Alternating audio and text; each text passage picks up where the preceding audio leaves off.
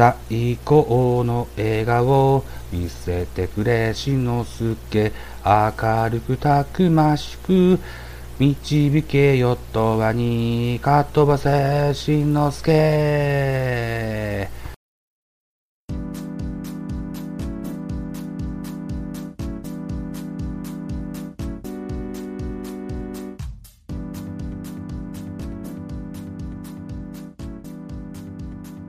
はい、えー、ザボでございます、えー、今日は緑巨人くん PC でございまして引退正指名官安倍晋之助編をお送りしたいと思います。よろしくお願いします、えー、安倍晋之助、えー、2019年9月22日に神宮球場にて引退を決意し9月25日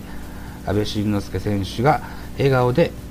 引退記者会見を行いました。9月26日に東京ドームにて引退試合を行い久々のマスク姿を披露。通算本塁打406号を放ちました。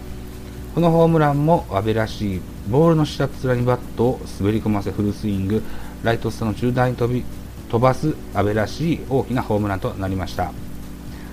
本拠地での引退試合となったこのゲーム先発にマシソン、2番手に沢村とバッテリーを組みました。沢村とは日,、えー、日ハムとの東、えー、日本シリーズの時東京ドームでの一戦で沢村の頭ポカリとやったのが印象的な一戦でしたがこの日はマウンドに近いでポカリとやると思いきやからの握手というシーンがありました。亀井洋なども阿部が使っていたアースウィンドファイヤーのセプテンバーを使い登場したことも印象的でした。また元巨人の現役 d n a 選手ロペスからもハグがありいい引退試合になりました。優勝報告と引退報告を我々巨,、えー、巨人ファンに、えー、してくださいまして、えー、さらにですね、え最後の日本シリーズの出場となった2019年、え第日本シリーズの第1戦にもホームランをかっ飛ばしました阿部慎之助。引退後は指導者の道を歩むと語ったあ彼です、えー、満塁しんちゃんさよならしんちゃんと呼ばれ我々多くの巨人ファンに愛された阿部選手。今日は安倍晋之助選手の野球人としての歴史を語りたいと思います。よろしくお願いします。えー、安倍晋之助、180センチ、97キロと恵まれた体格でメインポジションは保守、晩年はファーストを守りました。安田学園高校から中央大学に進学。2000年のミレニアムイヤーにドラフト1位で指名されました。2001年から2019年のプロ18年で、え通算2281試合に出場、2132安打を放ち、生え抜きの巨人の選手では柴田勲以来の迷宮会入りを果たしました。通算本塁打は406号、通算打点は1285打点、通算得点は1000にあとちょっととなった996となっております。9月26日の優勝報告での原監督の言った巨人軍史上最高の保守、え、これに異論のある人はいないでしょう。振り返りますとお父さんは元実業団野球チーム電電東京お母さんが大ファンだったピーターこと池畑慎之介から名前を取り安倍晋之助としました、え、池畑慎之介は近年ドラマ「下町ロケット」の悪徳弁護士役でおなじみですね。はい。えー、お父さんはお父さんの当時さんは高校時代ミスタータイガースの掛布正幸と同期で習志野高校時代3番掛布4番阿部でクリーンナップを組んでいたんですよということです、えー、安倍晋之助左打ちなのも掛布への強い憧れがあるそうです。安田学園高校では高校通算、えー、38本、えー、大学は東都2部の中央大学に進学します。2009年にあ2000年の9月にはシドニーオリンピック代表に選ばれました。2000, 2000年の11月には逆指名でドラフト1で巨人へ。球団から与えられた背番号は10番。張本駒田野が背負った背番号でした。期待の大きさがうかがえます。2001年当時ヘッドコーチの任についていました原辰徳の進言で開幕戦から、えー、開幕スタメンでのマスクでの出場を果たします。巨人軍としては山倉以来23年ぶりのルーキーでのスタメン出場でした。ちなみに前年のレギュラー保守の村田真一は101試合出場2割4厘7本。7本塁打、えー、34打点という成績で、えー、2001年には54試合の出場を果たし、えー、引退をします。この村田真一当時の監督長嶋茂雄からの命で、えー、安倍の教育係につきました。安倍は大大卒ルーキーながら127試合の出場を果たし規定打席に6打席足らずも本塁打は13本を放ちました。新人捕手の2桁本塁打は、えーえー、阪神田淵光一以来の2人目でした。えー、1年目2割2分5厘ホームラン13本打点44打点という成績にを収めました。2002年シーズンついに規定打席に達します。ベストナインとゴールデングラブ賞を受賞。自軍では1987年山倉以来15年ぶりの受賞です。この年8月に3度を含む4度のサヨナラ打を放ちサヨナラ新茶の称号を得ました。えー、このシーズンの成績2割9分8厘ホームラン18本打点73打点と、十分な成績を収めています。2003年、えー、右肩の故障がありました、え出場試合は94試合にとどまり規定打席にも届きませんでした、えしかし、えこの年初めてオールスターに出場したシーズンにもなりました。えこのシーズンの成績。3割3厘ホームラン15本打点51打点となってます。2004年シーズンを見てみましょう。2004年の4月には6試合連続を含む月間16本のホームランを放ちます。これは81年南海かどった94年広島へとと並ぶ日本記録タイとなりました。この年は最古の伝統を誇る巨人においても初の保守での30本本塁打を達成しました、えー、2004年シーズンの成績。3割1厘ホームラン33本、打点が78打点という成績です。2005年、年間を通じて5番打者に定着。この年、右肩痛で初めての一塁手での出場を果たします。オフに、えー、監督の原辰徳から一塁への配置転換を提案されるも、保守として勝負したいと辞退しました。2005年シーズンの成績です。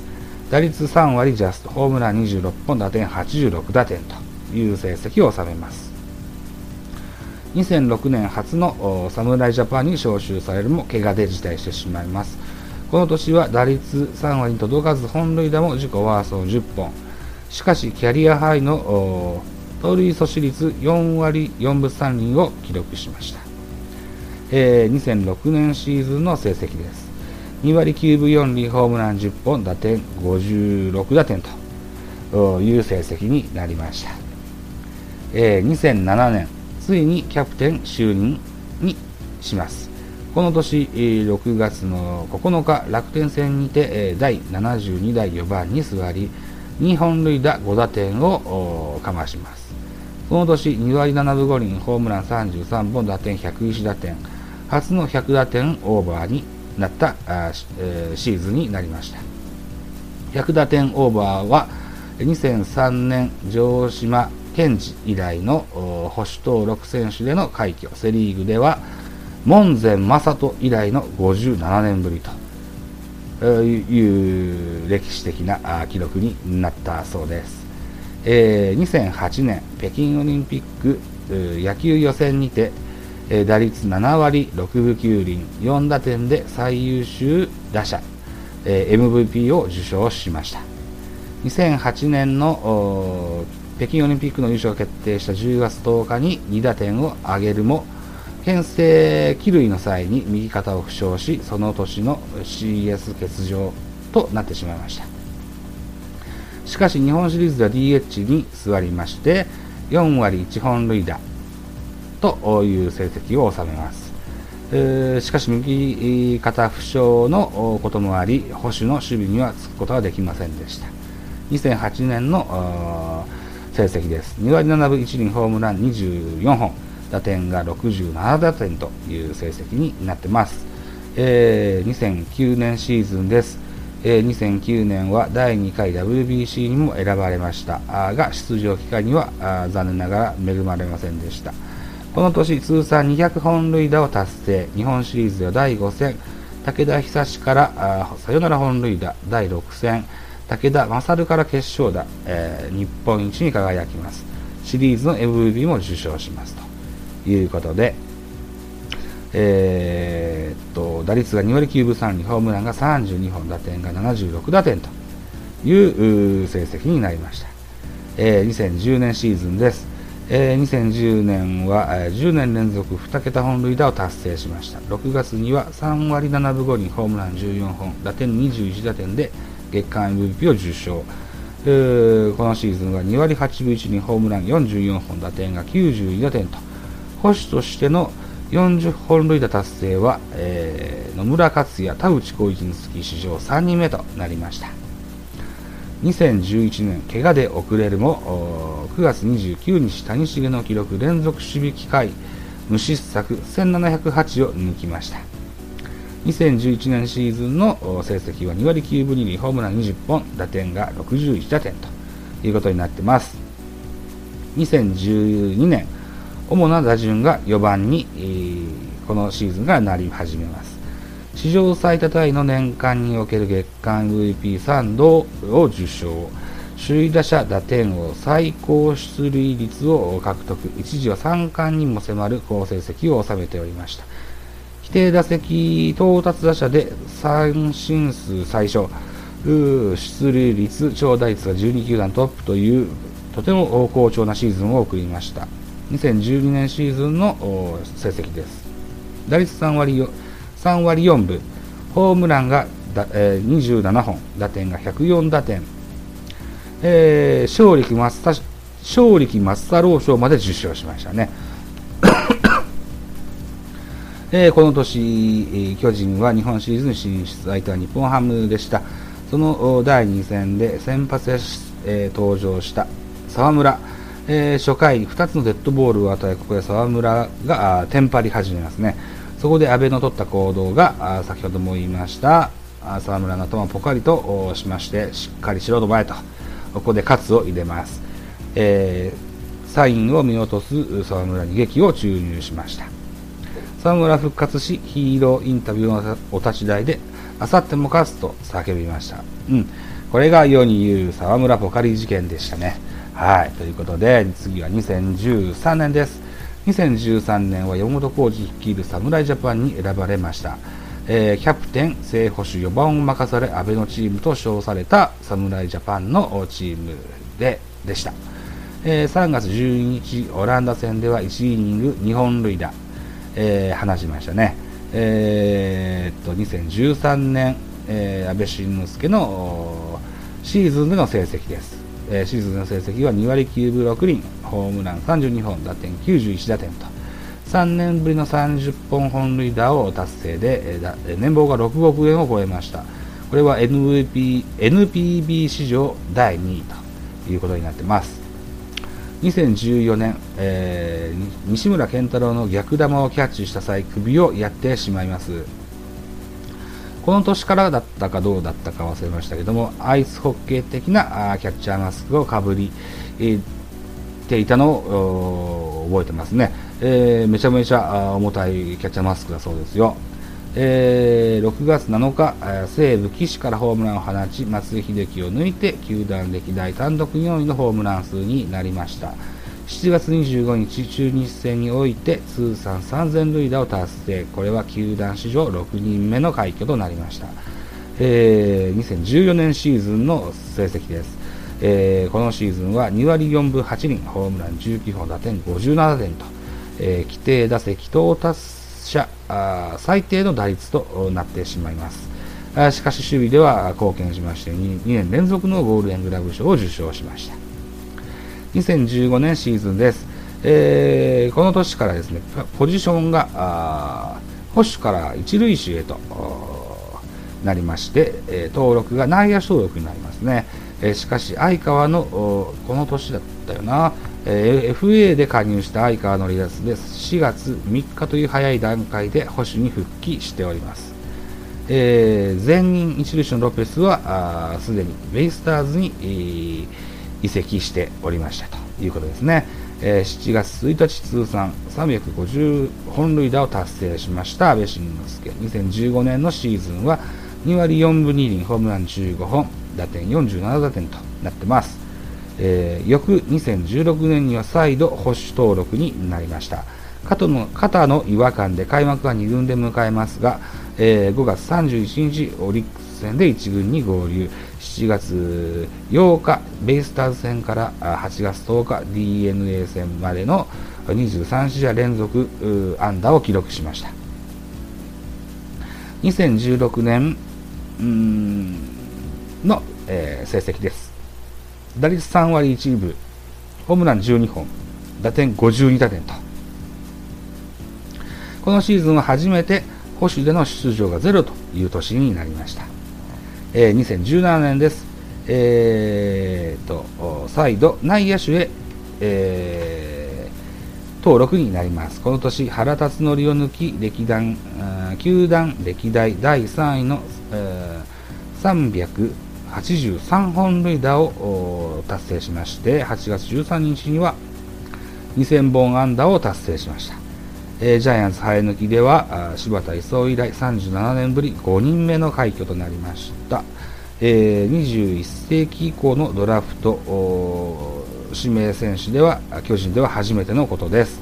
えー、2017年の成績2割6分2厘ホームラン15本打点が76打点と、えー、2018年シーズン昨年でございます岡本和也の飛躍の年となったこのシーズンです。怪我以外で初めて開幕スタメンを外れた阿部慎之助、主に代打での出場が増えていきます。10月1日には10本塁打を達成しまして、18年連続の2桁本塁打を達成しましたね。えー、代打での出場が増えていましたが、2桁本塁打に乗せましたよというシーズンになってます。よ。えー、2018年シーズンの成績。2割4分7厘ホームラン11本打点46打点大きな怪我もなく年間通じて登録抹消されないシーズンを過ごしました、えー、2019年本、えー、今年ですね、えー、今年またまた保守登録となりましたが主に代打での代打の切り札として活躍しました、えー、ベンチの奥からちらちらと覗く阿部慎之助を見てですね私やってるラジオトークとかでは「ちら見せしんちゃん作戦」なんて読んでたりしましたね。6月1日には史上19人目の通算400本塁打を達成し、えー、ジャイアンツでは王長島に次ぐ3、第3位という本塁打数です。NPB では保守では野村、田淵に続く史上3人目の300本塁打を達成ということになってます。9月27日 DNA 戦本拠地最終戦4番4番保守として出場。もう一度受けてみたい投手としてマシソンと最後のバッテリーを組みます、えー、沢村の話は申しましたね、えー、この試合4回に通算406号を放ちますと、